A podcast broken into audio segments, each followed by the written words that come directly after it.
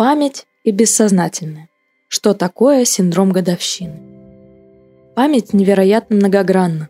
Несмотря на то, что оперативная память ограничивается семью плюс-минус двумя элементами, мы способны помнить огромное количество информации, нужной и ненужной. Стоит также учитывать, что бессознательно мы помним гораздо больше, чем сознательно. Случалось ли у вас так? Ничего не произошло в реальности, а вы вдруг чувствуете тоску, тревогу или грусть. И тогда вы пытаетесь понять, с чем связаны эти чувства, начинаете отматывать события дня, недели, а может даже месяцев. Что же так меня расстроило? Может, я приболел или устал? Может, не заметил, как меня что-то задело? Иногда случается, что ответа в реальности так и не находится. Ничего не произошло. Ничего не задело. Вполне возможно, что просто бессознательно вы помните о каком-то событии, произошедшем в этот период времени. И тогда речь идет о так называемом синдроме годовщины. Это психологический феномен, при котором человек испытывает стресс в связи с годовщиной травмирующего события. При этом это может быть не только событием его жизни, но и жизни других поколений. Об этом подробнее чуть позже. В момент активации синдрома годовщины человек может испытывать разнообразные чувства, соответствующие травмирующему фактору. Например, если это про потерю близкого, то симптомами могут быть тоска, печаль, тревога, чувствительность, апатия, как если бы человек заново проживал эту потерю. Если это годовщина травмирующего события, то возможны интенсивные переживания тревоги, раздражения, беспомощности, отчаяния и злости. Более того, чувства могут проявляться в качестве физических симптомов. Часто это головные боли, напряжение в мышцах и просто-напросто усталость. Но и на этом не все. Синдром годовщины также характеризует бессознательное проигрывание похожих сценариев. Например, люди попадают в аварии в одно и то же время каждый год, ломают кости при странных обстоятельствах или попадают в странные ситуации. Один из ярких примеров – Марго Хемингуэй. Внучка знаменитого писателя покончила с собой за день до годовщины самоубийства своего деда. Иногда даже можно услышать семейные истории о таких годовщинах. Наверняка вы когда-нибудь слышали, как кто-то говорил, в моей семье в 36 у всех вот это происходит. Или у нас все женщины в роду выходили замуж в 21. Так что синдром годовщины – это не только про зловещее повторение событий. Повторяться могут и приятные события. Разнообразные успехи, свадьбы, рождение детей. Понятие «синдром годовщины» было введено швейцарским психологом Ан Шутценберг в ее книге «Синдром предков».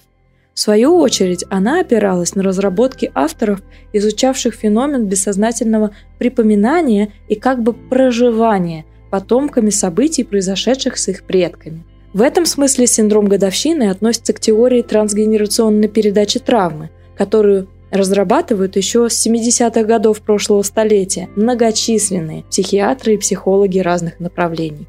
Считается, что опыт мы передаем как осознанно в виде традиций, обычаев, привычек, так и неосознанно. Во многих семьях существуют семейные тайны, о которых последующие поколения как бы знают и не знают одновременно. Обычно это либо травматичные события, либо вещи, вызывающие вину и стыд. Например, смерти, нарушение закона, сильнейшие травмирующие события.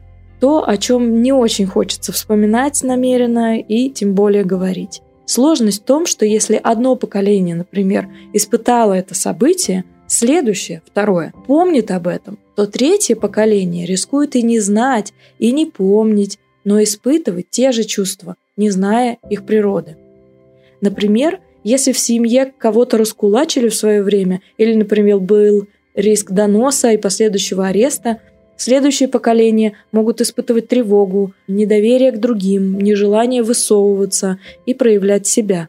Представьте, вот Маша боится больше зарабатывать или высказывать свое мнение открыто не потому, что есть реальные причины – а потому что ее прадеда сослали в ссылку. Таким образом, жизнь предыдущих поколений становится функциональной моделью для жизни следующих.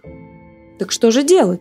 Во-первых, безусловно, изучать себя, свои реакции, особенности, учиться слышать потребности и откликаться на них.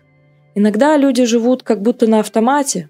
Тогда они рискуют проигрывать одинаковые сценарии раз за разом в разных интерпретациях. Если обнаружить такие бессознательные повторения, с ними можно иметь дело. Во-вторых, изучать историю своей семьи. Как мы поняли, проблема синдрома годовщины в том, что когда-то что-то трагичное в семейной истории произошло и осталось неозвученным. Как мы поняли, проблема синдрома годовщины в том, что когда что-то трагичное в семейной истории не озвучено, не прожито или, как еще говорят, не переварено психикой, оно обречено выражаться другими способами. Если заметили сильную реакцию на событие или наоборот, как будто ничего не произошло, а чувство есть, спросите у семьи о похожих реакциях. В системной семейной психотерапии есть прекрасный метод под названием генограмма. Это графическая запись информации о семье. Это не только генеалогическое дерево, а еще иллюстрация отношений между членами семьи, э, их продолжительности и качества жизни. С помощью генограммы можно отметить повторяющиеся мотивы семейной истории. Например, многие в семье обрывают контакты с сиблингами или женятся повторно, или, например, умирают при определенных обстоятельствах или в определенном возрасте. Если вы уже испытываете необъяснимые чувства, позаботьтесь о себе. Прислушайтесь, что вам сейчас нужно. Используйте техники самопомощи. Ну и, конечно, вы можете обратиться за консультацией к психологу или психотерапевту, чтобы понять причину и смысл симптомов и освободиться от них. Текст подготовила Феофания Черномашинцева, клинический психолог, психоаналитический психотерапевт. Читала Феофания Черномашинцева.